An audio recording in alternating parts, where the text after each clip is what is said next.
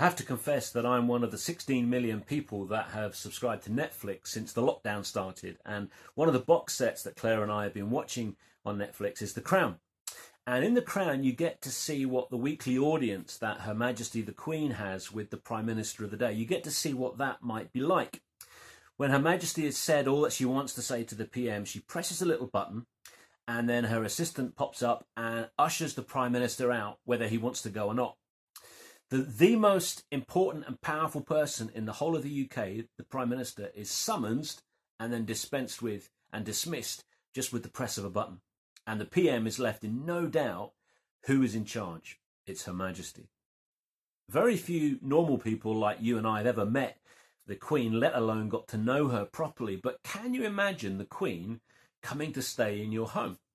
Imagine her sharing your bathroom, queuing up on the landing whilst you're in the shower while she wants to get into the bathroom. Imagine her eating with you. Imagine her cooking for you. Imagine her doing the washing up alongside you, hoovering up after you. If you walked into your house one day and found Her Majesty the Queen cleaning your bathroom, you might take some convincing that it really was the Queen. I remember years ago being in Safeway in Heaton doing some shopping with Claire, and uh, there was this guy pushing his trolley along, being put, being kind of told off by his wife, and I realised it was Philippe Albert, great hero of Newcastle United. I remember once as well being at work at Newcastle Airport and seeing before me Tino Asprilla, another great hero of Newcastle United from many years ago. And when you see somebody famous and someone powerful in a place where you don't really expect to see them out of context, it can really take you by surprise. Sometimes it's difficult to believe it's really them. Is it really the person I think it is? Well, you know, the outrageous, the phenomenal, the amazing message of the Bible is that God, in the person of Jesus, came to earth and became one of us and lived among us and showed us what God is really like. And four men, inspired by the Holy Spirit, wrote down and recorded how that happened and what happened when God came to earth. And one of those men was a man named John. And he wrote one of the four accounts, one of the four gospels. Gospel just means good news. John was one of Jesus' 12 disciples, and he wrote one of these good news accounts about God coming to earth. And towards the end of his account, he said this about what he'd written These are written that you may believe that Jesus is the Christ or Messiah. It means the same thing, the Son of God, and that by believing you may have life in his name. That's why John wrote his gospel, his good news account about Jesus, that we might believe that Jesus is the Christ or the Messiah. Christ and Messiah mean the same thing. Christ is Greek, uh, Messiah is from the Hebrew language, and they both mean God's chosen king. John wrote his gospel so that we might believe that Jesus is the chosen king that God has sent to rule and reign in the world that he created, and that he is the Son of God. And that by believing and accepting that Jesus is the Messiah, and the Son of God, and by submitting to Him as God's King and as God's Son, we can have life in his name. And today, here at Regent, we are starting a new series of studies in John's account in the life of Jesus, John's Gospel. We're parking our studies in Exodus and we'll return to that in 2021. But today we're beginning a new series in John's Gospel. So let's start by reading the first 18 verses of John chapter 1. But I need to point out that the John who wrote this isn't the same John that is mentioned in John chapter 1. The John that we read about in chapter 1 is John the Baptist. And he was a man that God sent to prepare the way for the coming of Jesus. And we're going to read a bit more about him in future weeks and learn more about him. But just keep that in your mind as we read these verses today. Two different Johns John the disciple who wrote this account, and John the Baptist, a special messenger that God sent to prepare people for the coming of Jesus. So let's read from John chapter 1, verses 1 to 18. I'm reading from the uh, New International Version. If you've got a Bible handy, you can just read along or you can follow the words on the screen. And John writes this In the beginning was the Word, and the Word was with God, and the Word was God. He was with God in the beginning. Through him all things were made. Without him nothing was made that has been made. In him was life, and that life was the light of men. The light shines in the darkness, but the darkness has not understood it. There came a man who was sent from God. His name was John. He came as a witness to testify concerning that light, so that through him all men might believe. He himself was not the light, he came only as a witness to the light. The true light that gives light to every man was coming into the world. He was in the world, and though the world was made through him, the world did not recognize him. He came to that which was his own, but his own did not receive him.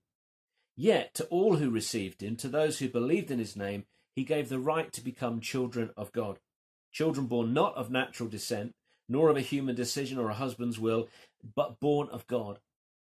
The Word became flesh and made his dwelling among us. We have seen his glory, the glory of the one and only, who came from the Father, full of grace and truth.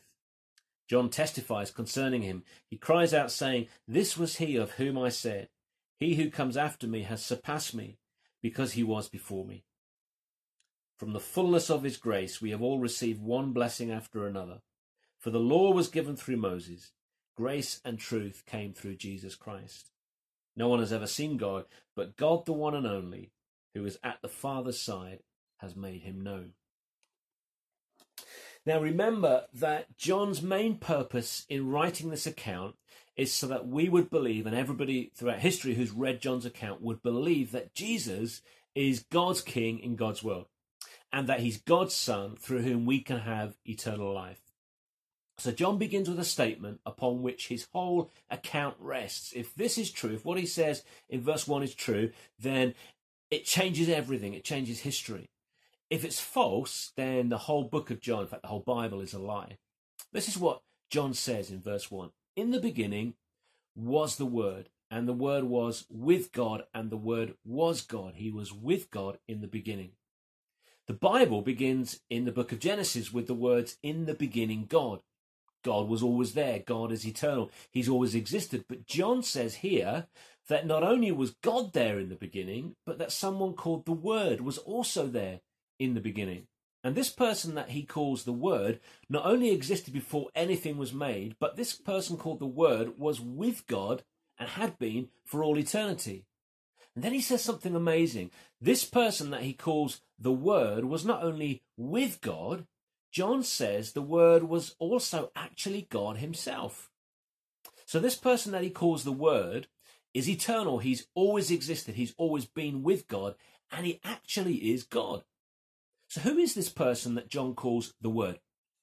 Who is he? And why does John differentiate between God and the Word? Well, we need to go down to verse 14 to get the answer. In verse 14, John says this The Word became flesh and made his dwelling among us. This special person became flesh and became a real human being and lived here on earth.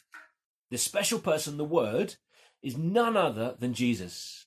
Jesus Christ, the Lord Jesus Christ himself. And we can see that as we read on in John chapter 1, and in fact, as we read on right throughout John's Gospel, and we'll do that over the next few weeks and months. Now, John wrote this account in Greek, and in Greek he says the Logos became flesh, and Logos literally means the word in English, and it's in Greek it's the idea of how someone expresses themselves. So, what John is saying is that the way that God has expressed himself most fully is through the person that he calls the Word, the Logos. John says that the Word is the way that God has spoken to us, this person. God speaks and has spoken to us in all sorts of ways through creation and through nature and through his servants throughout history, the prophets, which are written down in the Bible for us. In fact, God has spoken through a man called John the Baptist. Look at what verses 6 to 9 say in, in chapter 1. There came a man who was sent from God. His name was John. He came as a witness to testify concerning that light, so that through him all men might believe. He himself was not the light. He came only as a witness to the light. The true light that gives light to every man was coming into the world. But the way that God has spoken to us most fully and completely is when the person that John calls the Word, and here he calls the light, is when that, that person came to the earth and became a man, the man that we know as Jesus. Elsewhere in the Bible, in Hebrews 1, verses 1 to 3, we read these words, writing about the same thing, about the same incident in history. In the past, God spoke to our forefathers through the prophets at many times and in various ways. But in these last days, he has spoken to us by his Son, whom he appointed heir of all things, and through whom also he made the universe. The Son, God's Son, is the radiance of God's glory and the exact representation of his being. What John wants us to know, in fact, what the whole Bible wants us to know and believe, is that the words and the works of Jesus that we read about in the rest of John's account are actually the words and the works of God Himself here on earth. Jesus is how God has spoken to us. Jesus is how God has expressed himself to us. Jesus is the Word, the Logos made flesh. So Jesus is God. Jesus is God. Write that on your outline. If you've got an outline that you've printed off uh, this morning, as we do often here at Regent, then write that down on your outline. Jesus is God. That's what John wants us to know. Jesus didn't become God at some point. He wasn't a God. He wasn't partly God. Jesus was and is God. And John tells us two things about this person called the Word in these first few verses. Firstly, that the Word is eternal. He had always existed. He existed before the universe, before anything came into being. And in verse 3, John says this Through him, all things were made. Without him, nothing was made that has been made. So, this person he calls the Word, the Word is eternal and created everything and everyone. Write that on your outline. The Word is eternal and created everything and everyone, and that includes you, it includes me. God created you. You are not an accident. You are not a product of chance, a product of billions of years of evolution from slime to what you are now. God made you, God created you. The Word, the Word made flesh, he is the one that created all things, and that includes you and me this morning. John talks about God and the Word eternally existing together, and then he changes the way that he refers to them, and he starts referring to God as God the Father and the Word as God the Son. And he does that throughout the rest of John's Gospel. And in verse 18, John says, No one has ever seen God, but God, the one and only, who is at the Father's side, has made him known. And in verse 14, John says, The one and only who came from the Father. John now refers to this special person that he calls the Word. He now refers to him as God, the one and only, who is at the Father's side, or the one and only who came from the Father. And this phrase, one and only, is the Greek word monogenes, which literally means single offspring. But essentially, here it means the unique and beloved one. The Word is God's unique and beloved Son. But John also refers to him as God, the one and only, who is at the Father's side. So, this unique and beloved one, this one and only, is God Himself, according to John. God, the one and only. But He's also the one who's come from God, God the Father, or from the Father's side. In older English translations, the word bosom is used rather than side. The Greek word is kolpos, and it literally means the front of the body uh, between the arms. And it's that idea of being close to somebody's heart and it's a place of great intimacy and blessing. So we have God the Father and we have God the Son, God the one and only, who's also called the Word. God the Father and God the Son, God the one and only, the Word, are eternally distinct from each other and yet are eternally united and are eternally one person. John uses this intimate picture of a father and a son who love one another to communicate something to us about the relationship of God and the Word, God the Father and God the Son. And the Word, God the Son, God the one and only, has come from God the Father and He's made Him known to us. He's become a human being. Bible teacher Bruce Milne says it's as if God has reached into his very being and plucked out his own heart in sending Christ to us. God, the one and only, who is at the Father's side, has made him known. How did he do that? He became a human being 2,000 years ago in Bethlehem. God, the one and only, the Word, God the Son, made God the Father known to us by becoming a human being. And he was given the name Jesus when he was born. Why was he called Jesus? Well, the name Jesus, or Yeshua as it is in Hebrew, means God saves, the Lord saves. God had come to save us by becoming a human being, Jesus. John says, The Word became flesh and made his dwelling among us. We have seen his glory, the glory of the one and only, who came from the Father, full of grace and truth. The Word, God the Son, God, the one and only, became flesh and made his dwelling among us. The eternal God, the one who's all powerful, all knowing, became a human being. God became a human being. Write that on your outline. God became a human being. The Word became flesh and blood. The eternal God, through the miracle of what we call the incarnation, chose to become a human and confine himself to the limitations of being human. The word incarnation comes from the Latin language. Carne simply means meat. It's where we get chili con carne from, chilies with meat. So incarnation simply literally means becoming meat. God became meat. God became flesh. The Word became flesh, and he was given the name Jesus. Jesus was and is the Word, the one and only. Jesus is God, the Son, in human form. And Jesus wasn't pretending to be a human. He wasn't pretending to be a helpless baby or a carpenter. He wasn't pretending to be like us. Jesus really was fully human, 100% human. The Bible says that apart from sinning, Jesus was like us in every single way. As shocking as that may seem to us, and as uncomfortable as that makes us feel, and it almost seems a little bit irreverent, but that's what the Bible teaches. You see, God hasn't stayed remote from us, expecting us to go through things that He hasn't had to go through or that He doesn't understand.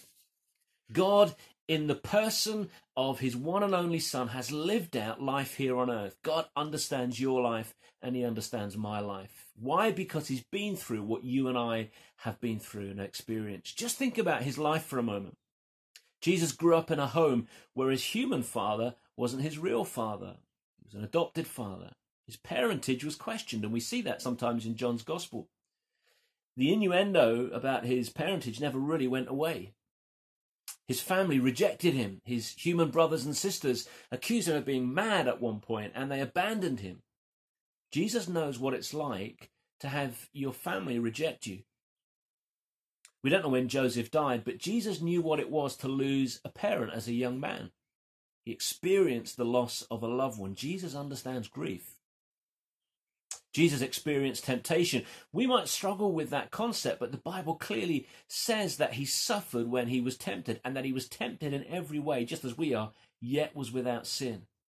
So Jesus knows what it's like to suffer from temptation. He was homeless for a while. Jesus said that the birds had nests, the foxes had their holes, but he had nowhere to lay his head. He was homeless for a period of time. He had to rely on other people to give him money. He had no money of his own experienced his cousin, John the Baptist, getting beheaded. He watched the men that he'd spent three years training and discipling and teaching, he watched them abandon him, betray him, and deny him, deny they even knew him. He was misunderstood. People questioned his motives. They accused him sometimes of being possessed by demons. Imagine that. And finally, he was beaten. He was whipped. He was spat upon, mocked, and then nailed naked to a wooden cross. So when life is the pits, when life is awful, and maybe for you life is awful right now, when you've got nowhere else to go, nowhere left to go, remember that Jesus, the Word made flesh, He knows how you feel. He's been through pain, He's grieved, He's been shamed, He's been betrayed, He's been tempted. Jesus understands. I don't know what's going on in your life right now, but God, in the person of Jesus, has been there. He understands and He wants to help you today. And not only does He understand, but He loves you. Jesus said in a few chapters on in, in John, John chapter 3, probably the most famous verse in the Bible, For God so loved the world that He gave His one and only Son, speaking about Himself, that whoever believes in Him shall not perish but have eternal life. God loved the world. Jesus loved us so much that he became human. He humbled himself. The eternal God humbled himself to become a human being. The Creator had to be cleaned as a baby. Staggering. The Creator had to be have his nose wiped as a child. The Creator was fed by his human parents. And one day the Creator would open up his hands to receive those nails as he was crucified, as he was nailed to that cross. The Creator had his beard torn from his face. The Creator was spat upon. The Creator was punched. The Creator hung there upon a cross for your sin, for my sin. The Creator died for you and for me. John says in verse 14, We have seen his glory, the glory of the one and only who came from the Father, full of grace and truth. The Lord Jesus, the Messiah, the Christ, is the way in which God has expressed himself to us. He's the Word made flesh. So when we look at Jesus, we see God's heart fully revealed. All the guessing games about what God is like stop when we look at Jesus. If we want to know what God is really like, then we need to look at Jesus. Write that on your outline. If you want to know what God is really like, look at Jesus, the Jesus that we read about in John's Gospel and in Matthew, Mark, and Luke. John says that Jesus was full of grace and truth. What is grace? Grace is God treating us in a way that we don't deserve. What is truth? Truth is the reality of who God is and who we are and what we are. And as we work our way through John's account, John's gospel over the coming weeks and months, we're going to see how Jesus expresses God's heart to us. And we see the same thing as we read the other gospels, Matthew, Mark, and Luke. In John chapter 8, we read that a woman who'd been caught committing adultery was brought to Jesus. And the law of the Jews said that she should be, or, or could be at the very least, stoned to death. But Jesus doesn't stone her. He could have done. She was she had sinned against God. Jesus was God. She had sinned against him. But instead, he shows her grace. He treats her in a way that she doesn't deserve. He challenges the hypocritical men who had brought her to him, tells them that they can stone her, but only if they have never sinned. And one by one, the men disappear. Until all that's left is the woman and Jesus, a sinner and God sitting there in the dust together. What does he do? He doesn't ignore her sin. He tells her to change her life, to go, to sin no more, to change her life. He delivers the truth to her, but he doesn't condemn her. He forgives her, and he holds out the hand of love and grace to her. Then neither do I condemn you, Jesus declared. Go now and leave your life of sin. Just consider the immensity of the situation. Here is the holy, perfect God sitting in the dust with a sinful woman. And he's talking to her, revealing the truth to her. He was perfect, she was a sinner, but also showing grace to her by not condemning her and by forgiving her. And we see this over and over again in all of the four Gospels. Jesus reveals the truth about who God is and about who we are, but he also offers amazing grace to those with whom he interacts. John speaking about Jesus, the Word made flesh, says this In him was life, and that life was the light of men. The light shines in the darkness, but the darkness has not understood it. The Word not only created physical life, but also gives spiritual and eternal life. He turns the lives of those who accept Him from darkness to light. The sad reality is that most people then and most people now reject Jesus. Jesus said, uh, uh, John rather said this, He was in the world, and though the world was made through him, the world did not recognize him. He came to that which was his own, but his own did not receive him. Jesus was born into the Jewish race, but even they didn't recognize who he was or receive him as their Messiah, God's chosen king in God's created world. But here's the fantastic thing John says this about Jesus Yet to all who received him, to those who believed in his name, he gave the right to become children of God Children born not of a natural descent, nor of a human decision or a husband's will, but born of God. If we recognize who Jesus really is, the eternal God come in human form, and receive him as God's chosen king to reign in God's world, and if we believe in his name, in other words, in all that he said and did and is, then we can become God's children. Entrance into God's spiritual family isn't by physical means, it's by a supernatural process, a spiritual process that John calls being born of God. It's not about what we do or who we are, it's not based upon our physical background or our race or our social status. It's a supernatural process that God does in our lives when we recognize, accept, and believe in Jesus. So write that on your outline. If I want to become one of God's children, I need to recognize, receive, and believe.